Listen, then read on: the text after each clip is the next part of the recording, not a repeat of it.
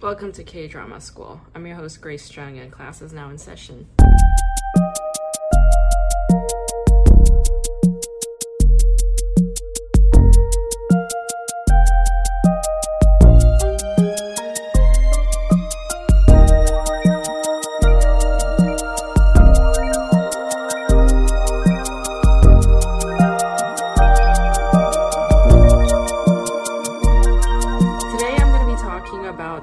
A Model Family, which is a Netflix show, and it is a very it's very much in the vein of that masculinist anti-hero TV series that Korea is trying to go for. So basically taking what Korean cinema was, which was very like hyper-masculine, violent, and they're turning it into a TV series because Netflix is a platform where anything goes. So this is very much a Netflix exclusive. Like, you're not gonna see this show on cable series or anything else in Korea, right? So this is a Netflix exclusive show, and it stars some very big names like Jung-woo. We all know Jung-woo because we saw him in Reply 1994, right? He's a very lovable actor. Park Hee-sun as Gwang-chul. I'm not that familiar with Park Hee-sun, so I was pleasantly, surprised to see an actor of his stature be on a show like this. I thought he was a very good actor. And then you have Yoon Jin-seo. I mean, I don't know if you know, but she's very well known for playing the older sister in that movie Old Boy by Park Chan-wook, right? That's probably the movie that she's most known for, right? All the perverts know Old Boy. All the perverts love Old Boy. I mean, that's just my opinion. I think it's a perverts movie. Anyway, I thought this show was, lackluster. I mean, it attempts at trying to be edgy, trying to be a thriller. It is very much a thriller, but it's not touching on anything new, right? Like drug cartels, a family that is involved with drugs. I mean, we've already seen this in Breaking Bad. When there's a husband and wife doing it together, we've seen that in Ozark, right? It's a Netflix show. We know about the anti-hero time and time again. We've seen it in The Sopranos, Breaking Bad. We've seen it in Mad Men. We've seen it in a lot of American TV shows at this point. And it's like nothing new. We've seen it all. So when I was watching this show, I was like, well, what's unique about this show? What's unique to this show? And I was having a really hard time coming up with anything other than the fact that it's like a Korean family. I mean, come on. Even in the show like Breaking Bad, Walter White's son has a disability, right? And he has like hospital bills to pay and such, and he's a struggling teacher. And Jung-woo's character is the same thing. He's a struggling teacher trying to get tenure at this university and struggling with it. And he has a son who has a heart condition, right? I mean, like, what's different about this? Like, not very much. I didn't learn anything new from this show, is what I'm saying. So, not the best show in my opinion, but it's also like these kinds of thrillers that are very hyper violent are just, they're not my cup of tea, right? Like I like rom-coms. Yeah, that's more up my alley. I like rom-coms. I like slice of life, realist kind of shows that dig deep. And this show was not digging deep. I was like, what is the point of all of this? You know, there was also a lot of like ins and outs and, you know, like twist after twist after twist. And I was like, this is kind of exhausting. So I don't know, this is more turning into like a review at this point, but I'm just saying like, this was not the best show in my opinion, but based on how the ending was like, it kind of ended on like a cliffhanger, or it suggested the possibility of there being more drama to follow. I was like, perhaps there will be a season 2, but yeah, I don't know. At this point right now, like there's not a whole lot of K-dramas on Netflix that I'm into at the moment. Like there are some that I'm watching and I'm keeping up with, but I'm like, they're very boring, you know? I don't know, there's something about like this thriller genre that to me, I find boring and a bit elementary. I think that's just like, because, you know, it's like a puzzle, right? It's like they wrote out this puzzle thing, it's like a maze, you gotta figure shit out, but I'm just like, I don't personally find it all that interesting.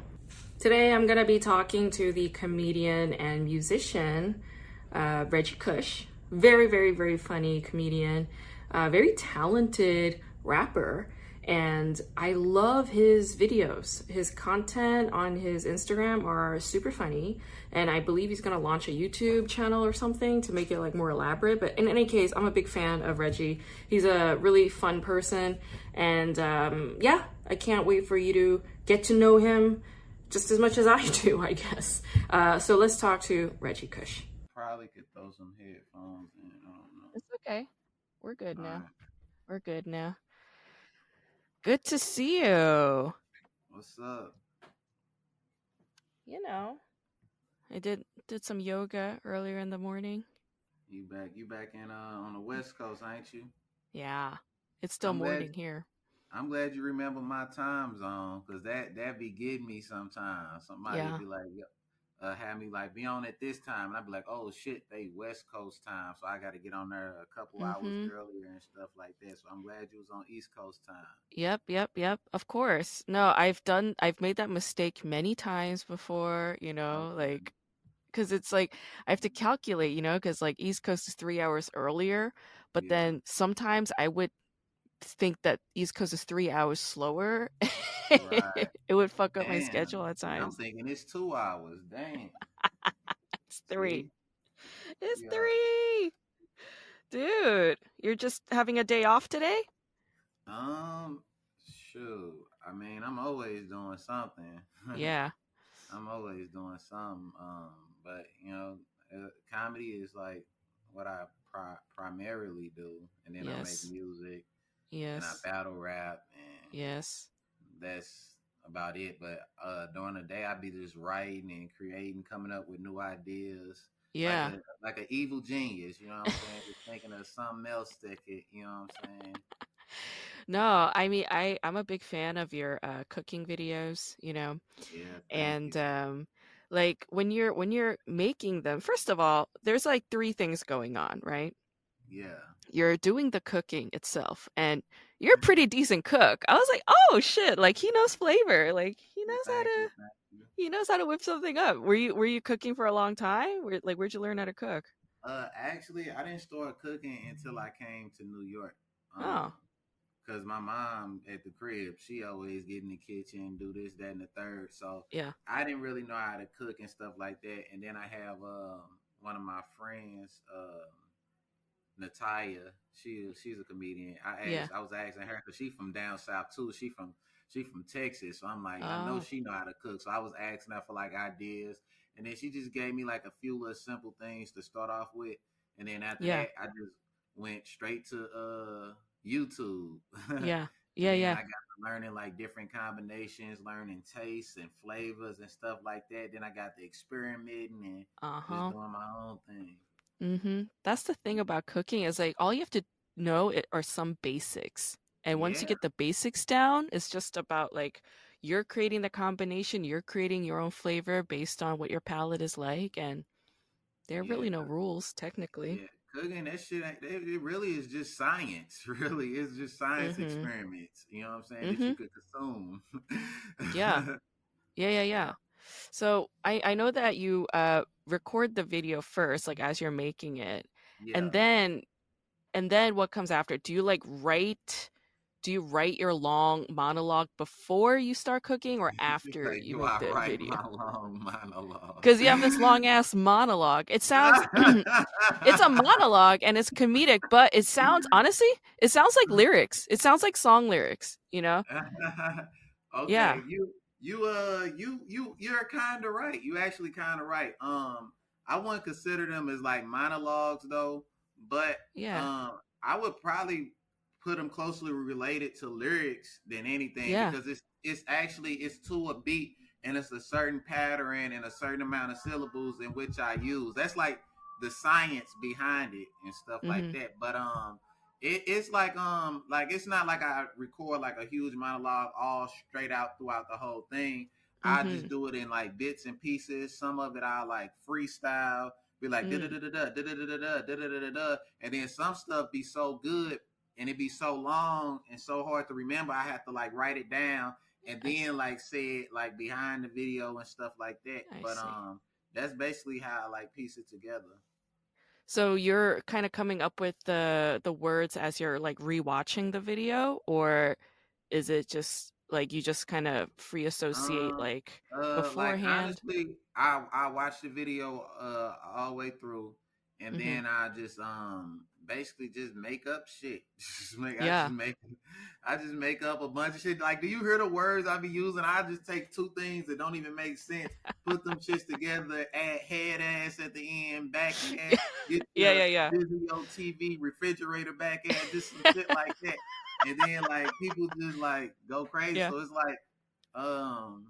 it's like really easy. Like the hardest part, and which is not even hard, but I would say the tedious part just cropping the video to like, you know what I'm saying, a minute 30 for the reels and stuff like that. Then just going back over it. Yeah. When you cut stuff out, it's always painful, right? It's like, oh shit, like this is pretty great, but like the time thing. But it is an excellent way of practicing because, you know, like, I mean, I don't know, like what your prospects are. I know that comedy is a priority for you, and I know that you're also musically inclined. So like, I mean, do you want to like be a TV writer at some point? Like, actually, man, I want to do it all actually. Like, cause I got like so many ideas just jotted down, like in my phone. But I haven't like really like pieced it together and stuff like that yet. But I know it's like good content, you know what I'm saying? It's just time. It's just I have to just take time for doing all these other things that I be doing to like actually focus on that, because it's like that's an art in itself, you know. So I would have to like I got like a timeline in which I like to get things accomplished. So like right now I'm focusing on a battle rap event I got coming up, you know. So I'm focusing on that. And then I'm going to write me a song. I just wrote me a song before. Write me a song. And I'm going to write me some jokes. And then after I write some jokes and some songs, then that's when I'm going to start, you know what I'm saying, doing that. Because I'm working on like a couple projects right now and stuff like that. So once I'm done like writing for those projects, that's when I'm going to tap into like the other stuff. Yeah. You're staying busy, Reggie, you know? Sounds like you're staying busy. I'm glad you don't miss my cookout, though. I'm doing the cookout Sunday, too. I know. It sounds awesome. Everybody. Fucking A. Out in Brooklyn? Are you in Brooklyn? Yeah. Well, I'm in the Bronx, but I'm going out to Brooklyn to cook. I'm going to be at the Brooklyn Pier. I'm going to be right there by the water. How is the Bronx? Where in the Bronx are you? If I didn't video chat you on my laptop, I would have took you out on the balcony, because it's actually... Well, actually, I probably could, actually. I'll just grab this motherfucker and try not to drop it. Okay. Cause you gonna see that shit all the way down. Yeah, somebody actually jumped off the roof. I found a body. Well, not even off the roof, off the 20th floor. Oh my gosh. Yeah. Jumped off like, or pushed off? Hey. But they found his wife dead 4 days later. That's all. Oh no. So alright, y'all. Wow. Look at the Bronx. Look at all that fucking traffic over there. Good God. It's cool that you have a balcony. Do it sound windy? A little. Yeah, go back inside. Yeah, I'm like, I know you heard all that wind. It's amazing that you have a balcony. That's awesome. That's sort of the upside about the Bronx. Like, other than the fact that it's in the Bronx, you know, you have a lot of space. Yeah, it depends on what area you in too, because a lot of them areas, they be loud. It be a lot of other shit going on. Yeah. Your area sounds nice. Yeah, this is actually a pretty nice area. Probably the nicest in my opinion. Yeah. I used to live not too far from the Bronx, but in Manhattan. You know where Inwood is? Yeah, that's like right up there. I know that's it. Yeah. It's like, you know, Cloisters, Dyckman Street. It's like, I don't know if the Target is still there, but you know, the Target and that bridge. The Target's still over there. Yes. So no, like all I had to do was like I would walk across the bridge and then Target would be right there and I would get my Target shopping done. Yeah. So yeah, a little familiar with the Bronx. That's cool though. I almost moved to the Bronx when I was still living in New York and I was like, you know what? I think I just got to leave New York. How long have you been in the city? 5 years. 5 years, okay. Yeah, if you want to subtract the pandemic years, you could. I would average it out to probably like okay. Yeah, no, I think that counts. You lived in the city during the pandemic, like you're a fucking soldier. I actually left. I was like back and forth a lot, but I was majority in St. Louis, so that's why I was maybe like 3.5, maybe. Oh, okay. St. Louis is great. That's where you and I met. We met at the Flyover Comedy Festival. Yeah, they should at the end of the month. I mean, at the end of November or beginning of November. Right, they do it in the fall. I didn't even know they was having it. Oh, they are doing it. Yeah, I just seen that shit. I was like, damn, I wanted to do it. I forgot all about it. Yeah. Some ninja shit. I mean, you could probably still go. I mean, you know the guys there, right? You could probably just be like, give me some spots, right? It's the same weekend as the New York Comedy Festival, though. So now it's like... New York Comedy Festival is a very interesting festival. I know it has prestige, but it's like... I feel like you have to be represented to, like, submit. I feel like they don't accept just, like, free submissions from just... Well, they had open submissions. They literally just had open submissions. Yeah. I saw that. And I did submit, but I was just kind of like, I feel like, you know, without representation, like it would be hard, you know? Yeah. Because they do ask, like in every single column, it's like who you represented by. Right. And I was like, just make up somebody and they'll just go for it. I guess you could, but you know, like everybody knows everybody, and it's like such a small scene. Just give them a Jewish name or something like that. Give them a Jewish name. Yeah. Give them representation. So tell me about this at rap battle. How long have you been rapping? Oh, I've been rapping since I was 5 years old. Yeah, 5 years old. I started writing. Yeah. How I started off, I used to listen to Snoop Dogg a lot. Yeah. And I basically used to just hear his lyrics and then I'll just plug and play, like replace like certain words in his lyrics and just make it like, you know what I'm saying, something original. Well, not original, but you know what I mean. And then that's kind of how I learned like how to write and stuff like that. Then I started writing my own songs when I was in middle school. And then in high school, I started actually recording my own songs. Yeah. Battle rapping, a lot of people don't realize that like rapping as far as making music and battle rapping, they are two completely different things. And, battle rap is more closely related to comedy, if anything, or like slam poetry even. Right. But like making music, it's more the sound, you know what I'm saying? It's just, you got to factor in the certain sound and cadences of certain things. And then like, you going over an instrumental is different type of tempos. There's a lot of dynamics. I see. To it. So I always battle rap, and I was always like the funny guy in school, so I know how to like make jokes about people and rhyme with it as well. Right. Officially, I didn't start battle rapping until I want to say 2019 maybe. I know it was like probably like 8 months after I actually started comedy. That's when I started battle rapping. And when I say officially, I mean like it's recorded on camera, it's documented, whatever. Right, so right. That's when I first started. So I've been rapping for a minute. Yeah. I love that you like sort of broke down the differences and the nuances of it, because you're right. Like if it's music, then it needs to be like pleasurable to the ear. It needs to be pleasant to like the sound, and people need to get down with it and vibe out. Yeah. Whereas like battle rapping, it's like roasting. It's like roast battle. It's like roasting. It's basically, it's like extreme roasting. Like you rhyming, you roasting. Right. It's clever. It's wordplay. It's bars. It's cadences, it's all type of stuff to focus. I mean, factory and stuff, But you're right. There are so many similarities and crossovers between battle rapping and comedy. in that, like, I don't know, like I watched 8 Mile when I was like a kid, but later, much later, you know, I was rewatching 8 Mile, just be like, you know, what's going on with Eminem? Like, what's he up to? I just rewatched it, and I was like, the way that they kind of come together randomly, just like in random spaces, and just have a thing, it's exactly like stand-up. We just get to get, it doesn't matter where it is. It could be a park, it could be a parking lot, it could be an actual theater in a venue, it could be a restaurant, whatever. We just come together, we have a thing, and then we disperse, you know, and it seems like they're both very, very similar in that way.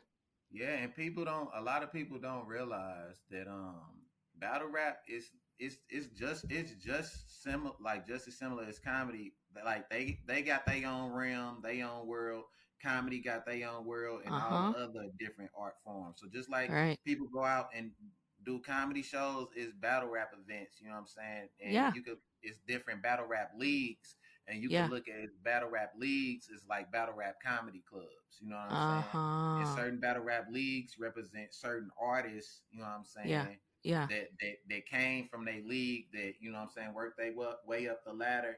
And then you eventually get the battle on like the main stage, which is like URL, King of the Dot, some of the biggest battle rap platforms in the world. URL being the biggest. So it's like the NFL, a battle rap type shit.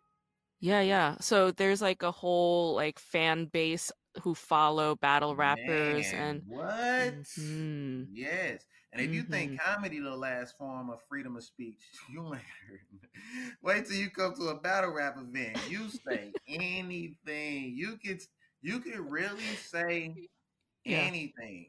Now, it's at your own discretion. You know what I'm saying? Mm-hmm. But you can say anything. You know what I'm saying? So people respect good ass bars well, and if it's put together, you cater everything. So it's like right. Battle rap is like the last form. Like comedy, we got freedom of speech too, but battle rap, you get to be disrespectful with it. And people will celebrate you. Yeah. If it's delivered well. But I feel like you know, it's interesting. The crowd is a huge part in both stand-up and battle rapping. Like in stand-up, you get the you get the response and reaction from the audience, which is laughter. That's what you want. We want laughter. But with battle rapping, you want people to say ooh and oh and scream, right? That's what I'm, and even laughter too, and laughter. And so they laughter. They want to hear all those elements. Reaction. That's what we looking for. A reaction. And we feed off that energy, and we put that out. You know what I'm saying? Yeah. And like people don't realize, like bombing at a battle rap event is worse than bombing at a comedy event. Really? Why? Oh wow!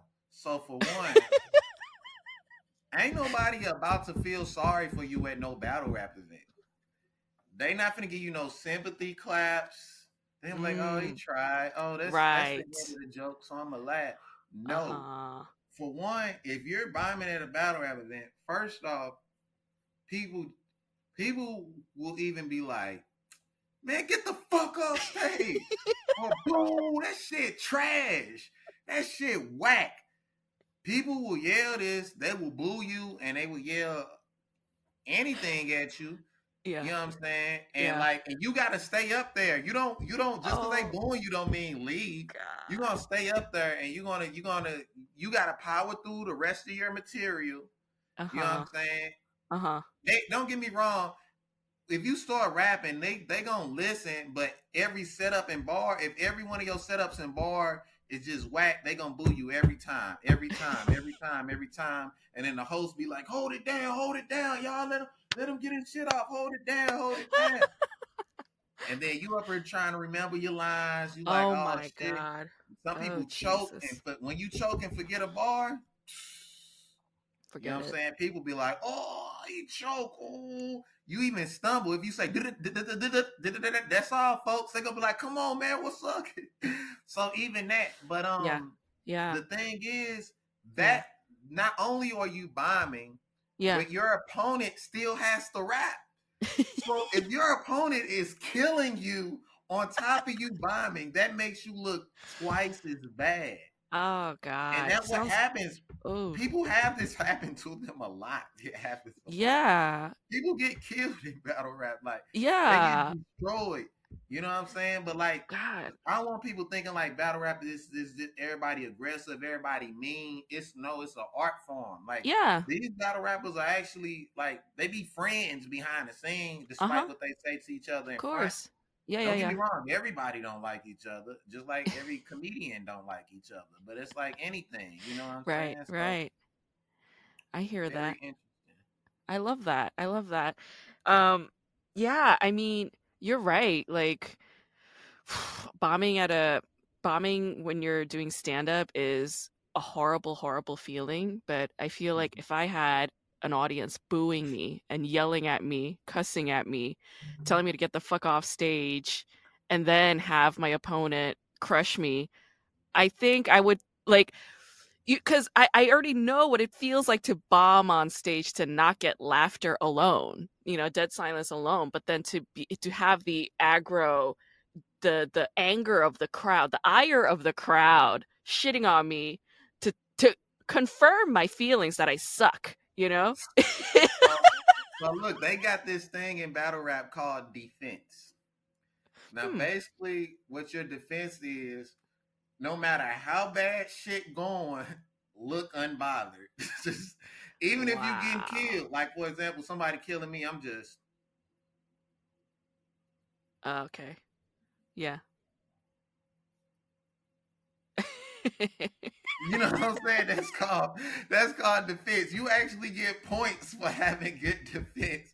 And just look, even if you're getting demolished, you know what I'm saying? Yeah. Some people give credit. You can give credit too, like, but don't look in defeat. If anything, be like, that was a good one. That was a good one. Right. Just nod your head. But if you're not feeling it, just never be like, no, that ain't true. That ain't true. That ain't happy. You lying. Never do that, because now you looking like, now everybody think it's true. You know what I'm saying? Yeah. You look like a clown. That's so interesting, because you're still performing. You're performing your defense. Like, you're performing the fact that you're not dead inside. You know, you're performing the fact that you're not agonizing this. It's like performing, in a way, it's almost performing masculinity, right? It's like, you know, and like women is just as much in battle rap. Women also performing masculinity, though, because think about it, it's like, it's a battle, right? Meaning you guys are technically soldiers, right? Yeah. Soldiers are all about fronting, not showing their emotions or feelings, not showing vulnerability, you know, also not showing their ego. Like, it's in a way, it's all ego, but it's like there are layers of it. Not showing the bitch ass ego, right? It's like, it's people that, like, I done seen, it was a girl that started crying in the middle of about her feelings was hurt, you know what I'm saying? The girl was killing her. She had pictures of her baby and all type of stuff. So I'm like, whoa. So I done seen the girl punch off on the dude, and she wasn't even in the battle. He just said something about her rapping to another opponent, and she came out of nowhere. Hit him hard. I was like, damn. You know what I'm saying? And it's been actual fights. Like, people then broke out and seen a whole... I remember I was at a battle rap event, and it was double impact. It was a 2-on-2 battle. It was two battlers teaming up against another two battlers. Oh, God. I was on stage at this event. Ugh. And I don't know, like, I think one guy pushed him, or he was doing too much, and he said something about the goddamn mother. Next thing you know, it went from a battle rap event to the Royal Rumble, and it was the best thing ever. I ain't never been to the Royal Rumble before, but I did that night. I'm talking about I was inside the Royal Rumble. I was on stage while they were brawling, and I was like, this is the best thing ever. You know what I'm saying? All you see is people getting thrown off the stage, tear gas, smoke and stuff everywhere. And I'm like, oh my God, why didn't they just book them to fight rather than battle if I knew it was gonna be that good? But it's not, they don't fight. It's not crazy like that. It's like a rare occasion where somebody gets like. But yes, you know what I'm saying? It is a lot of animosity and it's a lot of internal beef going on. But Right. And it is about, like, almost in a way it's like cheap shots, right? It's like really hit them where it hurts, you know, like really fucking dig deep, you know, insult their dead family, insult their children, go hard. And there's something very human about that, you know, because it's like, I know this hurts you. Like, being able to recognize that is, like, in a way, as fucked up as it is, like, you're using it to target somebody, to hurt somebody, but it's like, I know this hurts you. It's almost recognizing their pain in a way. It's like, I know this is the part that makes you human. You could be on stage, like, pretending to be whatever about anything, but I'm gonna fucking claw in deep and hit you where it hurts. And in a way, that's also, it's got similarities to comedy, and, like, our job as comics is to make people laugh uncontrollably. That is our goal. Like, my favorite kind of laugh is somebody like dying laughing, you know, like gasping for air, like slapping their knees, like losing their mind for a moment, losing control for a moment, right? And there's something very human about that in both, in battle rapping and in stand-up. It's fascinating. It's because it's like you letting out, like, really bad things. I feel like it's almost therapeutic in a way. Like, I'm saying everything I want to hurt your soul and your feelings. And don't get me wrong, like, not all battle raps get super personal. Because you could get super, because some battle rappers, they actually be friends and they battle. Right. If they friends and they battle, they will keep it, like, you know what I'm saying, not completely surface level, but just like a level, like a like it's like, I'm gonna dig deep, but I'm not gonna expose any, like, super personal things that I only know about you and stuff like that.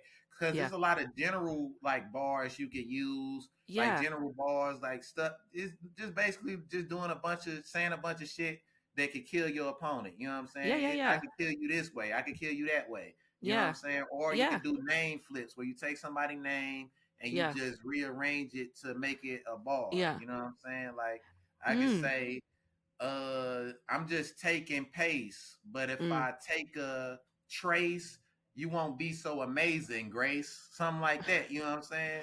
Like, amazing Grace. See, it's like a flip on your name. So people do a lot of those, but, like, and then they'll probably get, like, a little personal, but, like, nothing too crazy.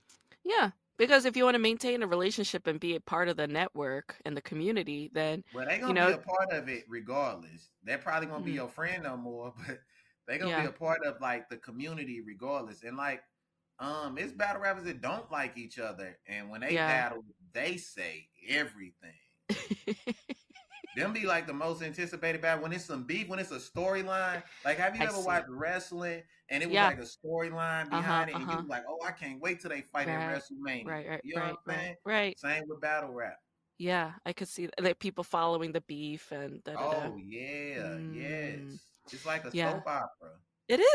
It is. That's why, like, all of it is a performance, right? Like, if it's performance to that level, it's almost like, I mean, do they really hate each other like that? Because it's like, now it's like they're legends. It's like, this is a myth and a legend now, almost. And it's almost like for the people to an extent, like, whenever, like, a famous rapper has beef with another famous rapper and they're like, we're going to battle. I'm like, okay, but this is, like, obviously a show, you know, like, people love stories. People love mythology, right?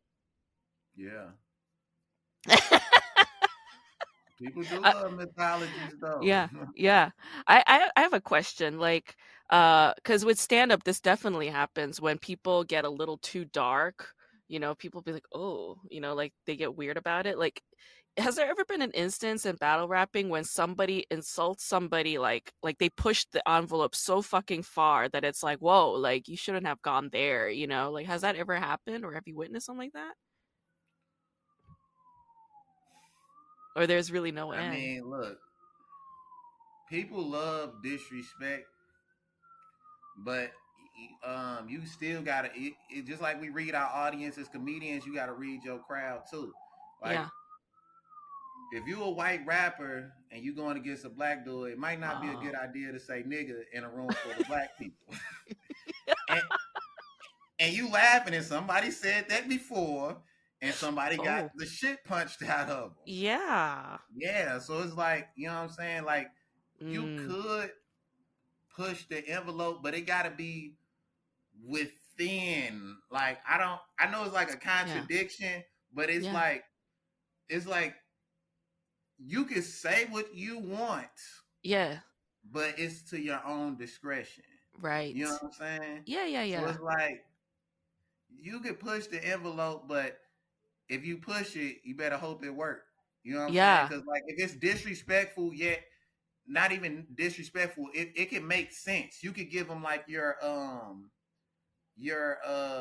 what I want to say, what's the word I'm looking for? Idea. You could kind of like paint your idea with words for the audience to see, to where it's like you pushing an envelope, but it's like more in a positive direction, or you could push it in like a negative direction. Yeah. You know what I'm saying? Right. As long as it's executed well, and it's like, you know what I'm saying, within like, I guess the shit you could say. Yeah. Then I would definitely say, yeah, like people push the envelope all the time.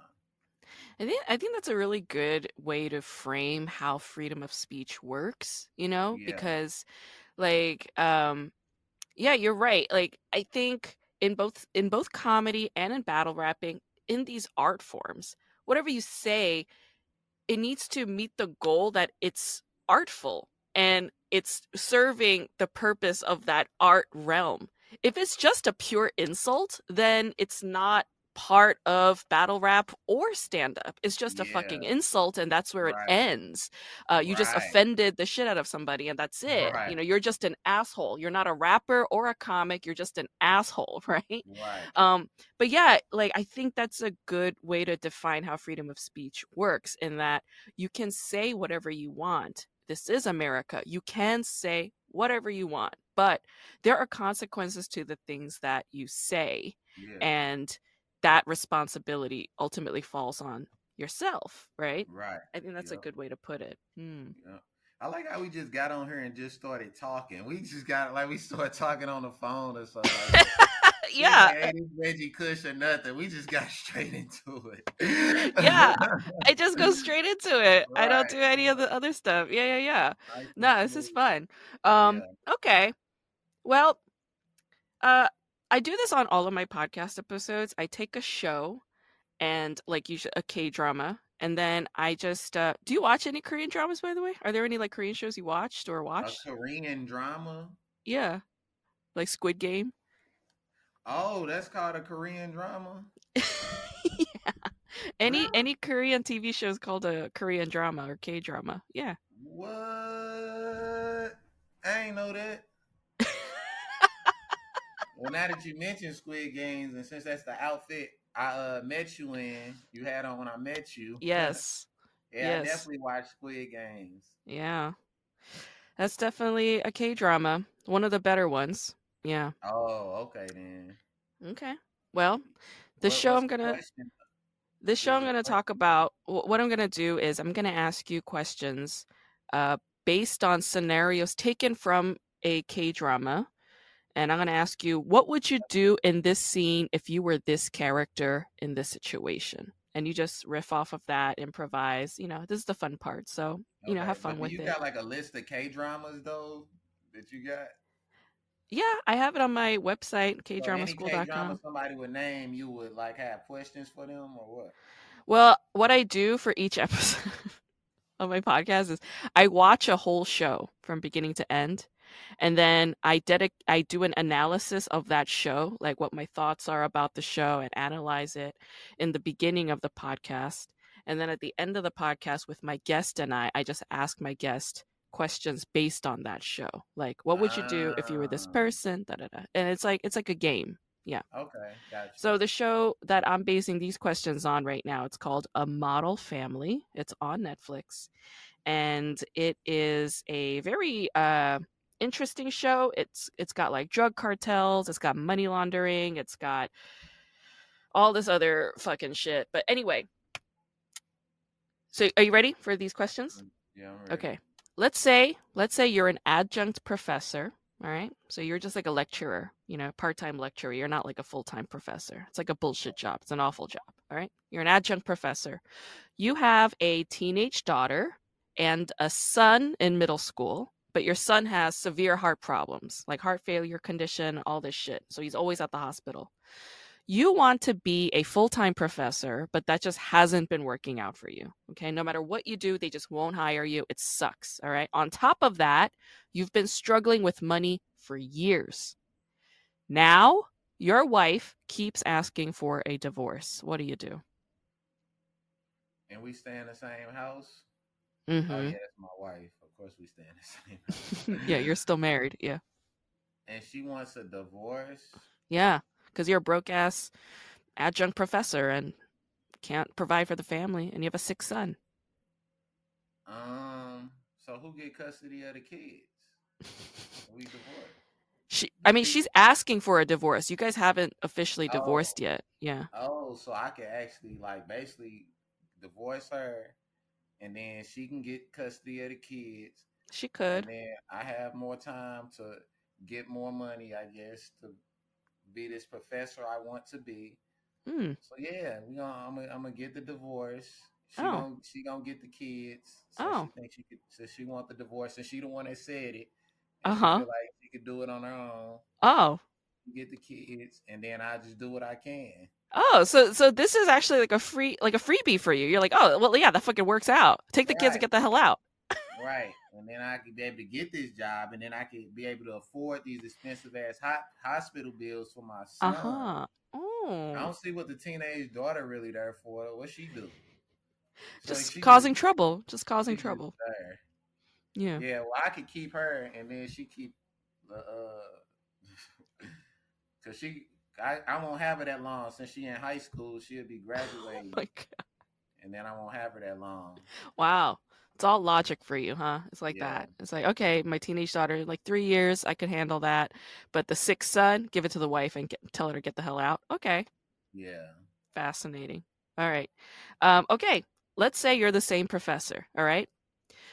You're stopped on an abandoned road in your car, and you're kind of like despairing over the fact that your wife wants to leave you. All right. You're like really sad about it. Okay.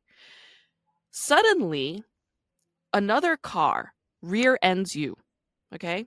You get out and you go to that car, and you see that there are two dead guys in that car. They're all bloody. All right. They're dead. And next to them is a huge backpack full of cash. It's easily a few $1,000,000. What do you do? Come on, man. Is this a trick question? No, this is it. This is from the show. What would you do? All right. I'm gonna take the money for one. Okay. I'm gonna stash it probably like in a trunk or some shit like that. And then I'm gonna call. I'm probably not even gonna put it in the trunk. I'm probably gonna stash the money. Okay. Somewhere. Okay. And then I'm gonna call like the ambulance or something like that. And then after we done doing all that, I'm gonna come back for the money. And I'm gonna be rich. Okay. All right. What happened in the show? I don't know. You're gonna have to see the show. Well, let's say I mean, come on, like this is clearly not clean money, right? I mean, there are two dead guys in a car, and it's they cash died from the crash, right? No, the rear ending wasn't that bad. It was just like a slight bump, and that's why you came out to check and see, like, and do we have to exchange? You're in the middle of nowhere, yeah. It's weird. It's sketchy. All right. Let's continue. Yeah, it's very weird. It's very sketchy. Okay. No, let's continue. Let's say you're this same professor again. All right, you take those two dead bodies, you bury them in your backyard. All right. And you do stash all that cash. You put it in your garage, okay? Now, at night, your daughter comes to your room and she's complaining. She's like, there's a phone that keeps ringing in the backyard and it's keeping me up. And you realize it's the phone that belongs to one of the dead bodies that are buried in your backyard. What do you do? Shit, I'm gonna wait till that motherfucker go dead. Goddamn you, shit. I throw a pillow over that shit, and be like, here, go to sleep. Go to my sleep in my room, sleep in the basement or some shit. I just throw something over it that, you know what I'm saying, suppress the sound. I'm not digging the body up. I'm not going back in the dirt. The phone is gone. I probably even pour some water down there to see if I can cause some type of electrical damage to get the phone to hurry up and cut off. But no, I'm gonna throw some shit on top of that, and she gonna have to go to sleep. Shit. Oh. I'm not finna dig the phone up and put it on silent or vibrate. That'd be dumb. Just leave it in there. Okay.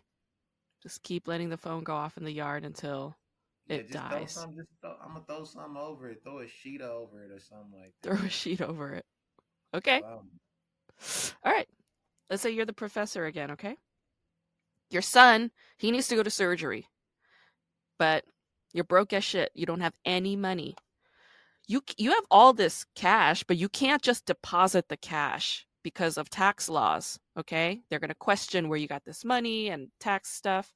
So you take about 1/4 of that cash to a money laundering place, but the guy there is sketchy as fuck. He asks you all these questions about where you got the cash, and then his thug friends show up.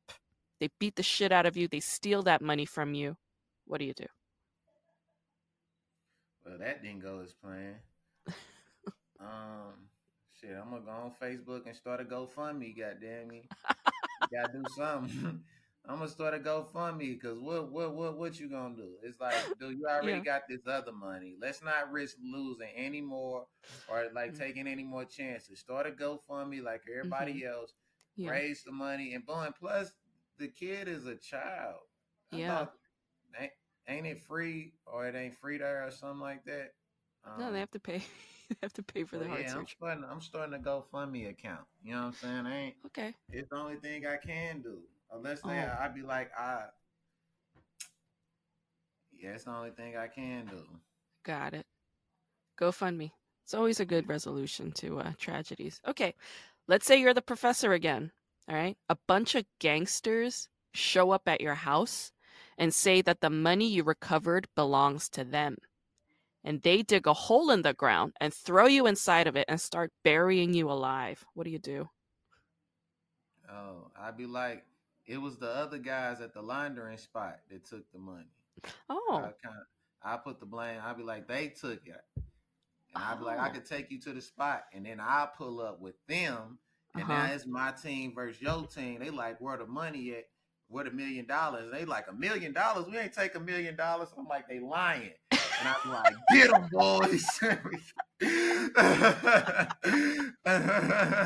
That's so smart. Yeah, why didn't this character do that? That's way smarter. Like, okay, get them, boys.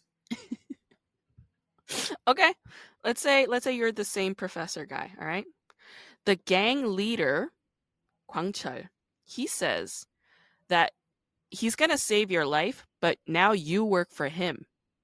And you have to deliver his meth to clubs and dealers throughout the country. And nobody's going to suspect you because you're this fucking professor type, or you're a square, you know?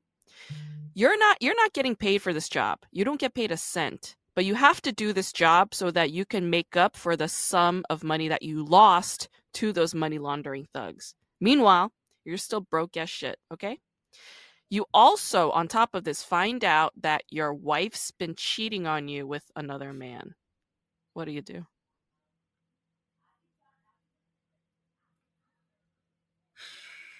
Well, my wife cheated. Yeah.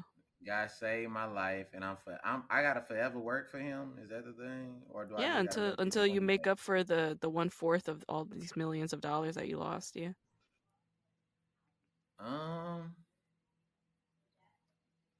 Well, I look like I'm gonna be out here selling drugs. Then I'm really gonna have to take that job. For one, if I'm already hurt that my wife left, I feel like I ain't got nothing to lose. So why not just become this drug dealer? You know what I'm saying? Plus, drug dealers, they get all type of women. So she could do all the cheating she want, and she can get the divorce, whatever. But, you know what I'm saying? I'm about to be this big-time drug dealer. You know what I'm saying? Oh, yeah. That's true. Okay. I'd be like, man, just show me the ropes. Oh, okay. So you changed your life completely. Yeah. I feel like if you're already crying in the car, your life is in despair, your son needs help, your wife cheating, she hates you. Bro, what are you at this point? Yes, let's start selling some drugs, bro. Like, yeah. You already at rock bottom right now, bro. Yeah. Like, give it up. That's true. Okay. Good point. Good point. All right. Last question. You're still the professor guy. Okay. The man that your wife's been having an affair with is one of the dead guys buried in your backyard. All right. Turns out he's an undercover cop that a very aggressive detective is looking for. So you're officially an accomplice to the death of a police officer. What do you do? Hold up. The officer is a detective is looking for the officer? The dead guy, yeah. There's a detective who's, and she suspects you. This detective does suspect that you're an accomplice. She doesn't have any proof, but she suspects you. Does the wife find out that the body is in, but she just been having an affair with him? Yeah, she's just wondering, like, what happened to the guy that I've been sleeping with? Well, you know, I think the finger gonna point back at her. That's all I'm gonna say. I'm gonna be like, hey, what happened to him? I mean, you was with him. You was cheating with him. He just all of a sudden just die out of nowhere. Okay. I just leave that hint with the detective. Do what you want with that information. She was cheating. The evidence is going to point right back at her. Oh. I was like, oh, so they was connected somehow. So now you forced to either say, yo, I've been with this guy because his DNA is all over your fucking face and all over the bed sheets. And then you're going to have to explain to the detective that, yo, I cheated on my husband, but I did not kill this guy. You're going to have to admit something. And you're going to be like, oh, you cheated with him and he just magically turned up dead? Did your husband kill him? And that's when I'm going to be like, I don't even know that guy. I don't even know. I didn't even know she was cheating on me. Who? I'm going to act like all this is just new news to me. I was like, wow. You cheated on me? And I'm just going to be like, shit. I was like, what's that smell coming from the backyard? Or something like that. And I'm like, do y'all hear something ringing right now?